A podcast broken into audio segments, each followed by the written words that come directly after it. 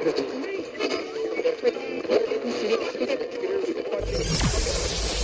ready for unique, rare, and little known treasures from the golden age of radio.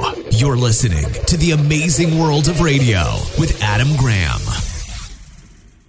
Welcome to the amazing world of radio from Boise, Idaho. This is your host, Adam Graham. If you have a comment, email it to me, box13 at greatdetectives.net. Well, now we're bringing you our second Easter special. And this one originated from WGN in Chicago. The original air date is April the 5th of 1947, and the title is I beheld his glory.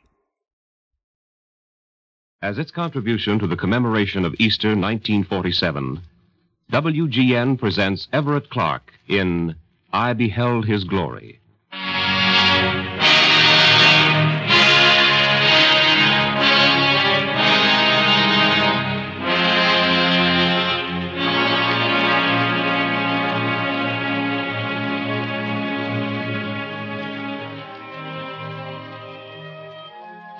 I Beheld His Glory, the news story of the Passion Week, Palm Sunday through Easter.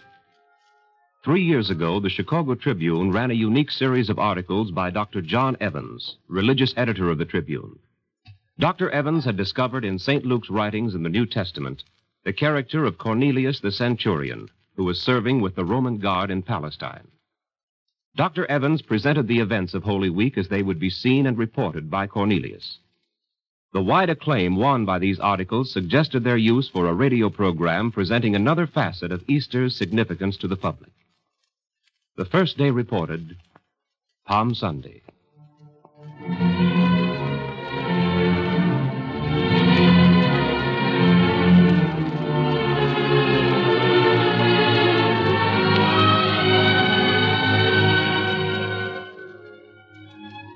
Our journey up to Jerusalem for the feast of the Passover in the company of Herod, Rome's puppet ruler of Galilee and Perea, was uneventful. As military aide to this ruler, it was my duty to clear a way through throngs en route to the feast, and I felt I had succeeded. We departed four days ago from Tiberias, Herod's capital on the Sea of Galilee, and proceeded southward through Perea, east of the Jordan River. The sun is warm, and the rainy season is about over. Farmers are making ready for the barley harvest in lowlands. With the Passover only six days away, they must hasten with their harvest because they must present the first tenth of the crop to the temple before the feast. Else they will find trouble and delays in marketing the balance. At present, Judea is ruled by Pontius Pilate, a Roman military governor whose title is procurator. He has made many mistakes during the four years of his rule. But despite his unpopularity with the people generally, he manages to keep the peace and to get along with those temple authorities who are his stooges. But King Herod and Pilate are at outs, largely because Herod hates anything Roman and Pilate hates anything Judean.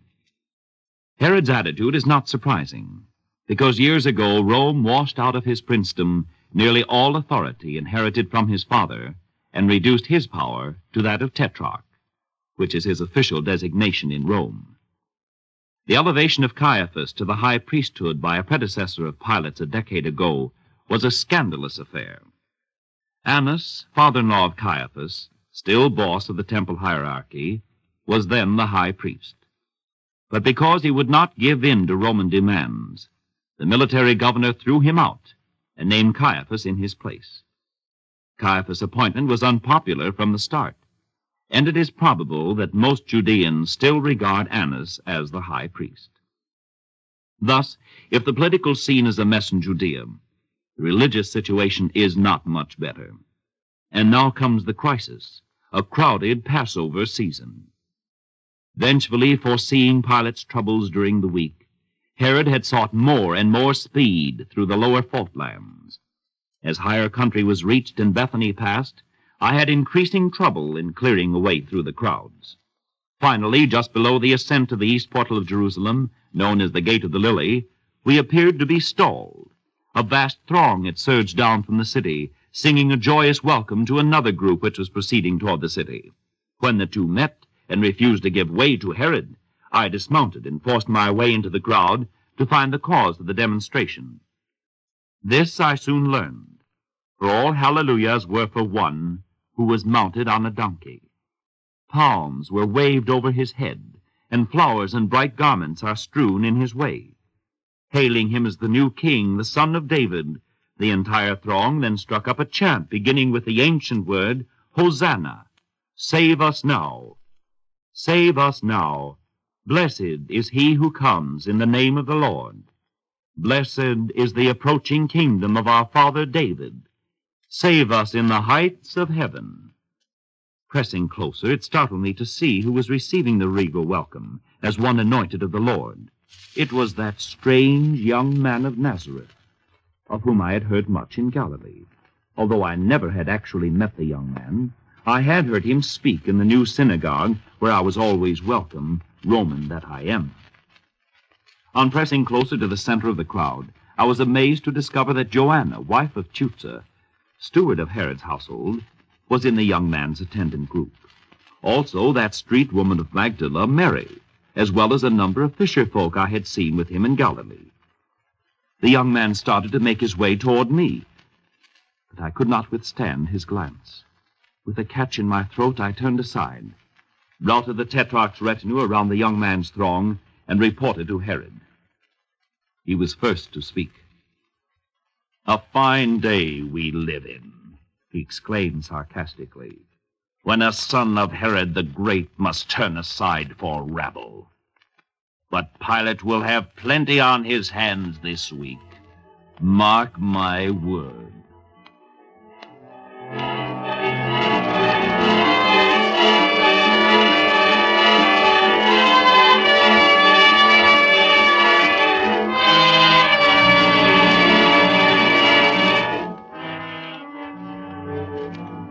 Cornelius and his servant Demetrius take up their quarters in one of the old castles in Jerusalem. The evening is uneventful, and Cornelius resumes his report with Monday, describing the political unrest in Palestine during this feast of the Passover 1914 years ago.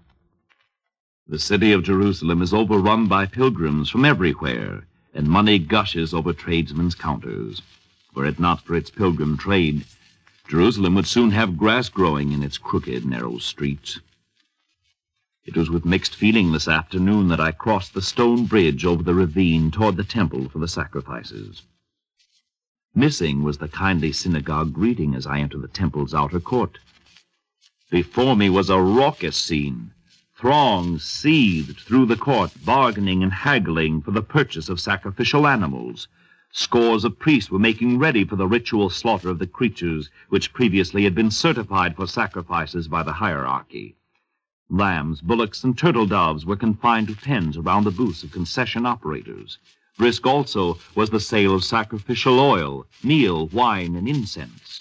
Prices for these sacrificial items soared as high as the traffic would bear, far above other markets in the city.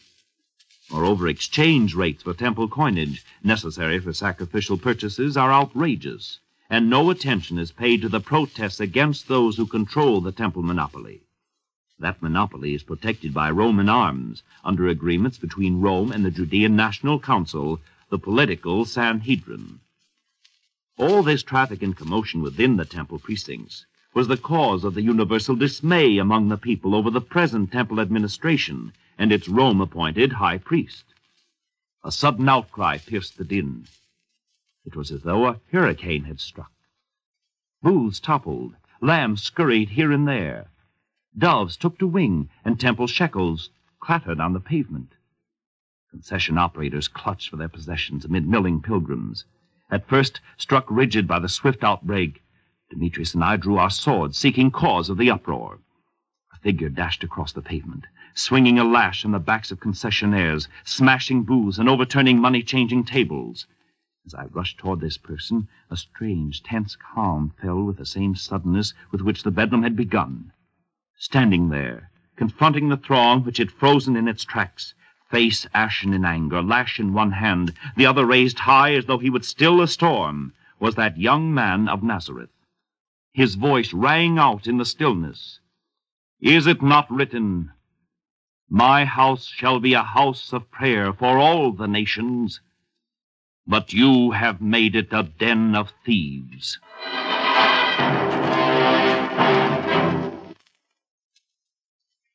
The unprecedented event in the temple has set Cornelius wondering. Not being a follower of the man from Nazareth, he cannot understand what compelled the young man to cause such a riot as took place when the money changers were scattered. He takes up with his report of Tuesday. While I am certain that the young man of Nazareth faces trouble, even possible execution, yet nothing has happened of note since his sensational exploit yesterday in the temple. Two things, however, mystify me as I reconstruct that scene. Why was it that I, a Roman officer of the law, was in some way constrained from arresting the young man? Secondly, how did he manage to disappear so quickly after he had spoken? As I puzzled over these questions, I noticed Joanna approaching from the temple. The sparkling little old lady listened to my questions, her eyes twinkling. There was nothing strange in the young man's disappearance. Joanna said, half mockingly. You Romans often go off the deep end when you're in Judea.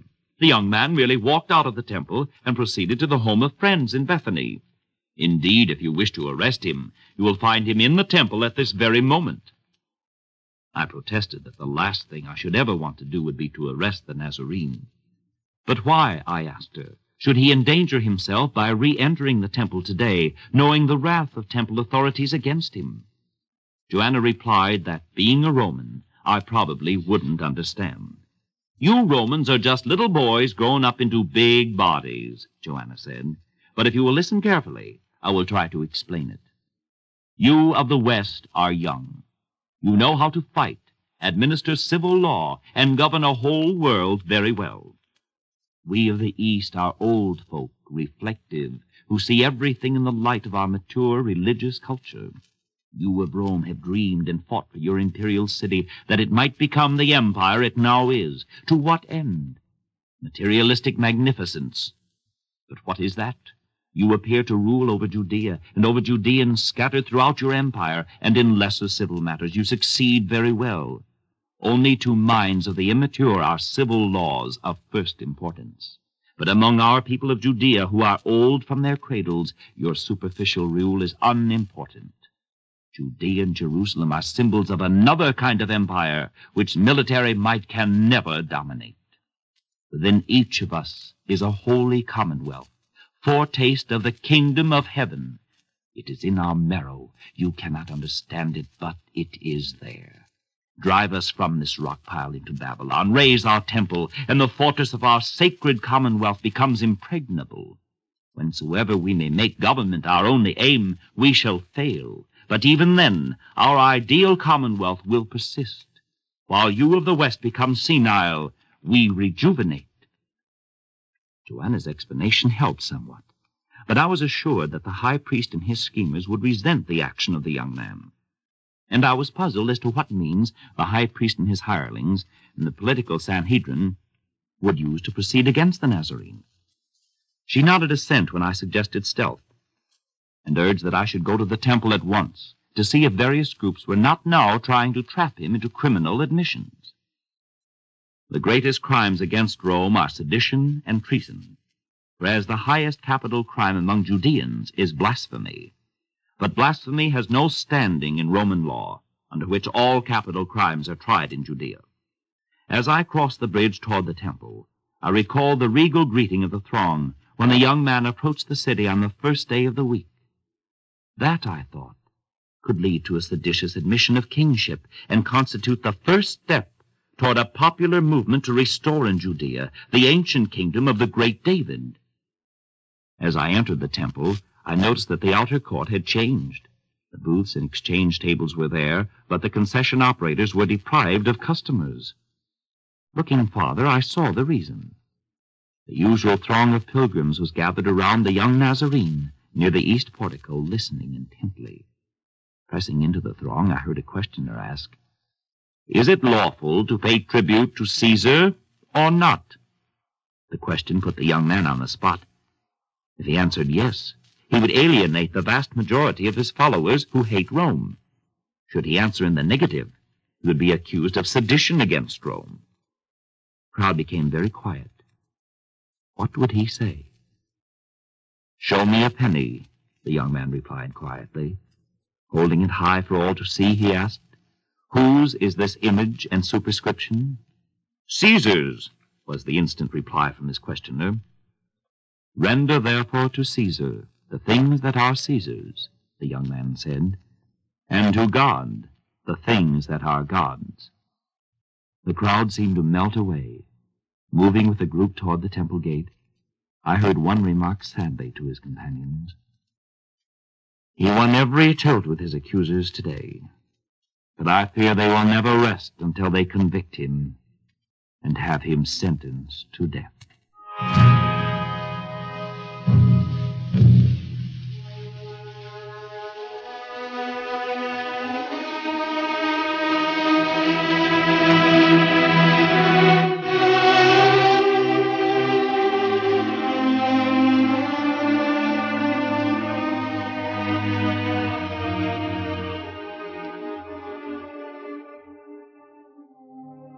The day following the attempt to trap the young Nazarene, no demonstration involving him took place. Cornelius assumes at first that Caiaphas might not take issue with the young man's outburst in the temple. He takes up his pen to report the events of Thursday, now called Maundy, for the custom of washing the feet of the poor on this day.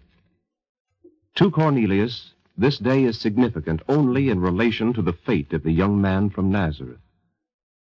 Today there came a summons from my former commanding officer, Military Tribune Rufus, of the 2nd Battalion from Italy, to appear for active duty at the garrison in the Tower of Antonia. Besides that came new information from Joanna, which made me fearful for the fate of the young Nazarene. Joanna's story, which was told to her by John, one of the Nazarene's twelve most trusted followers, is a disturbing one. Joanna made it clear that the action of the Nazarene in overturning booths and exchange counters in the temple was not the only count held against him by the chief priests. They have been determined for a long time to destroy him because of his huge followings, which they regard as a threat to the peace of Jerusalem and damaging to the good standing of the temple crowd in the sight of Rome. Once they caught him in what they called a blasphemous utterance, making himself the anointed of the Lord the Messiah, miraculously escaped being lynched. And it was fortunate for the temple leaders that the young man was not stoned. Otherwise, they would have had a popular martyr on their hands, with serious disturbances sure to follow. From what Joanna learned from John, it seemed that Sanhedrin clique had planned to await an occasion after the Passover to bring the Nazarene to trial. By that time, the pilgrims would be gone and the city quiet. But something else has intervened, demanding immediate action. She said it appeared to be John's belief that new information against the Nazarene had come from a hidden source. On reporting to Rufus, I was assigned to lead a special detachment to guard the house of High Priest Caiaphas, clearing all neighboring streets at nightfall. Safe conduct into the High Priest's house was issued to only one person, a certain Judas of Kerioth, a village in Judea south of Jerusalem.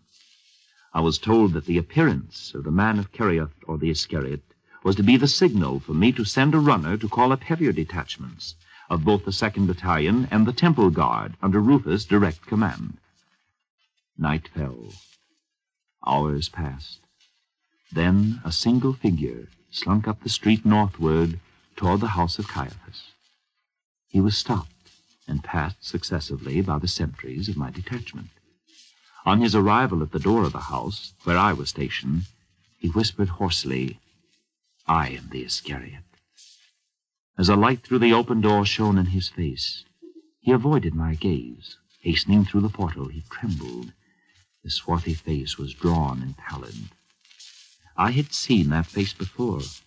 The Iscariot was a member of the young man's company, when with palms and flowers, hallelujahs and hosannas, the Nazarene had been accorded his acclaim on the first day of the week. Here, thought I, is the source of the hidden information a betrayal.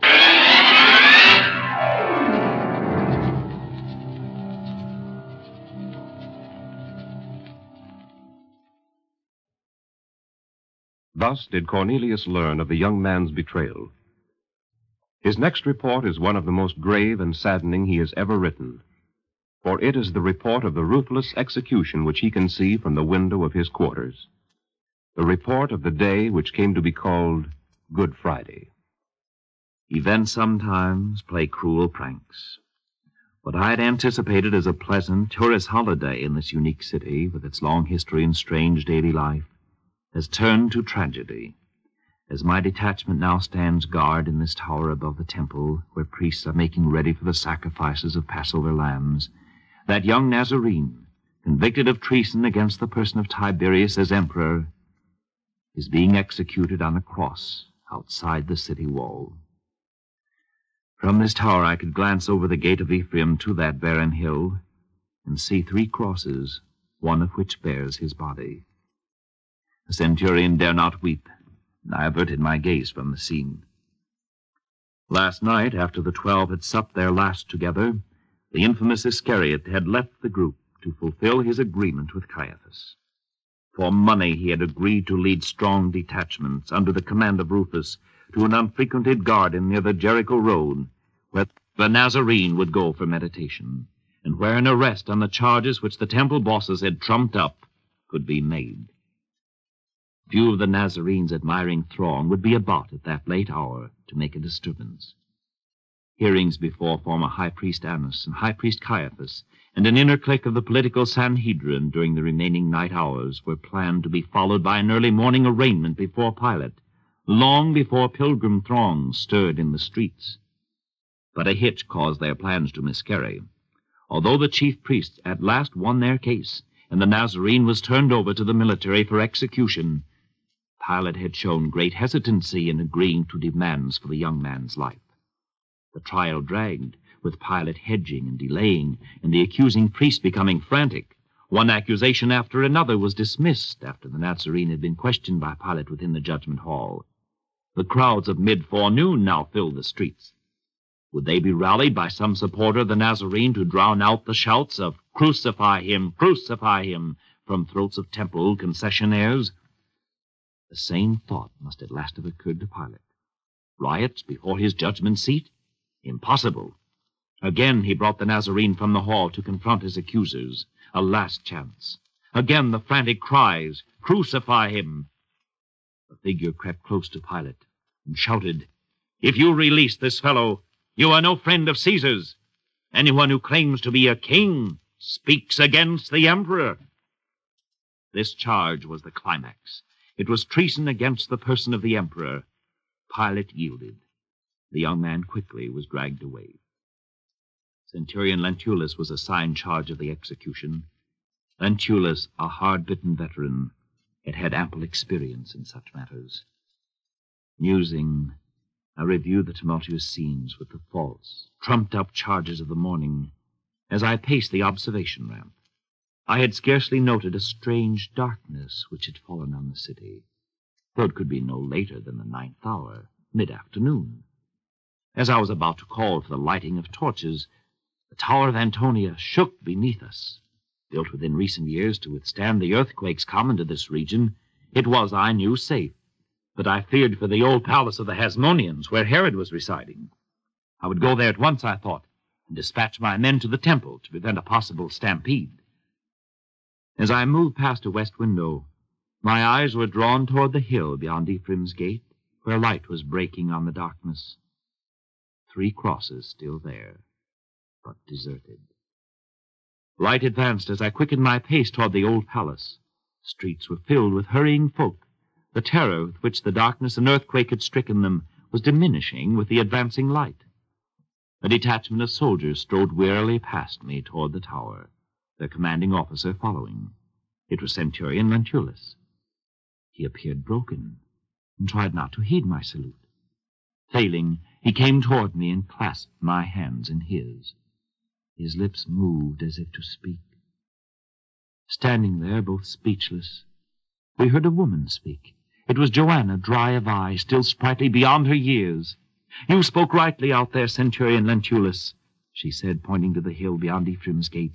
He is the Son of God. Lift weight from your hearts. All is not over. Increase your faith. Lentulus then regained his speech. Said he, I believe he is the Son of God.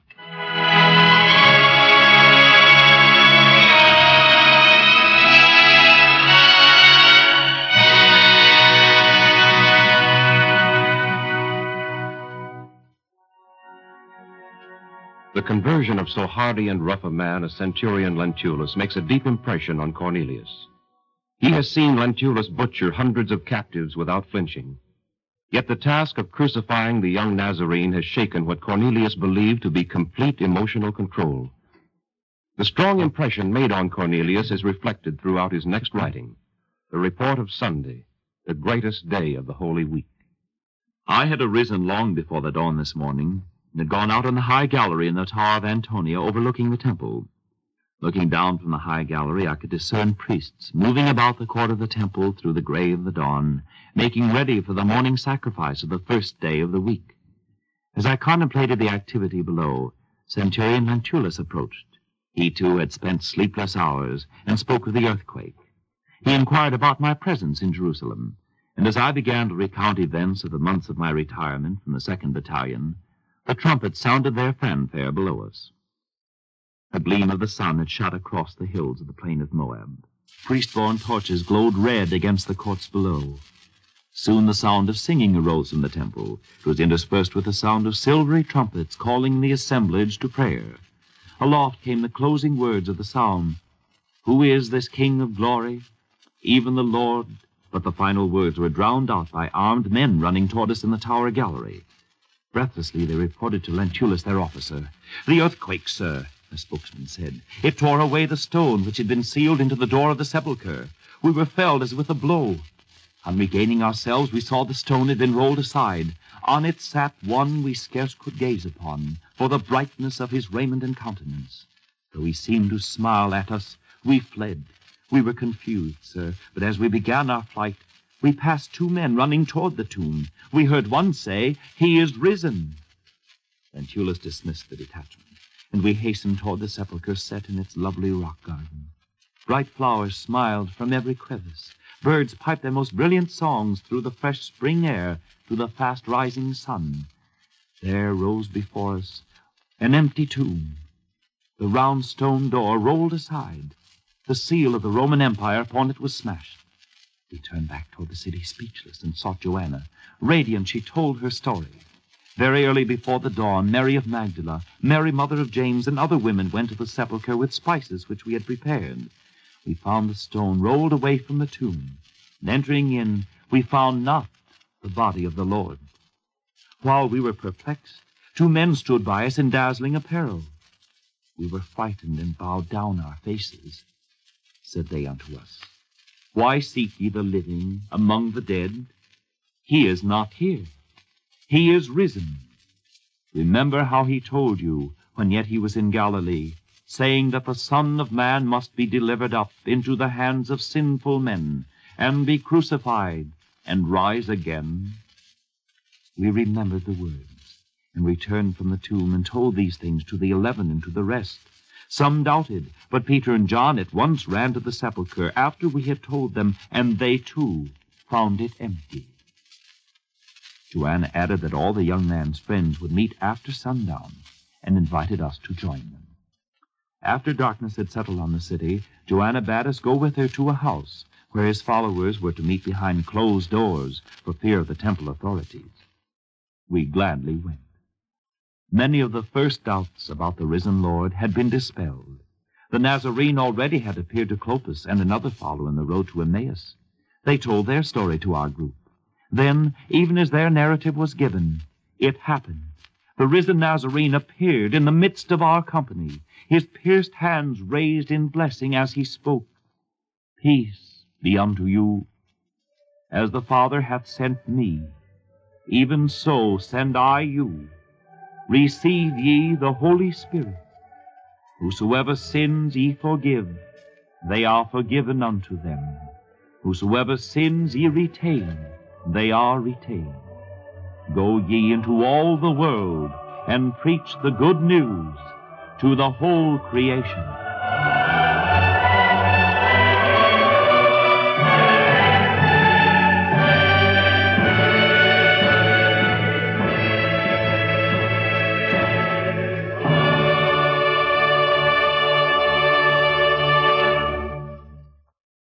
Here ends the report of Cornelius the centurion. You have heard the reading of Dr. John Evans' series of articles called I Beheld His Glory. The writings of Cornelius the Centurion were read by Everett Clark. The program was produced by station WGN under the direction of Ed Kahn. This is WGN Chicago serving the Middle West. Welcome back. Well, a unique special. It provides some political context to the events of Holy Week and Easter. Now, it's worth noting that uh, they decided to go with a dramatic reading format for this particular special. While it was written as an essay, it could easily have been dramatized. In fact, five years later, it was. Cathedral Films adapted it as a film that could be played on television, and it's since entered the public domain. The film runs about 55 minutes. I can see if you've only got half an hour why you might choose to do this instead as you're able to communicate a lot of information and to use exposition to move through some scenes that would be kind of lengthy if you were going with, with a more full cast presentation. Giving the centurion the name Cornelius was an interesting creative choice, as there actually was a Cornelius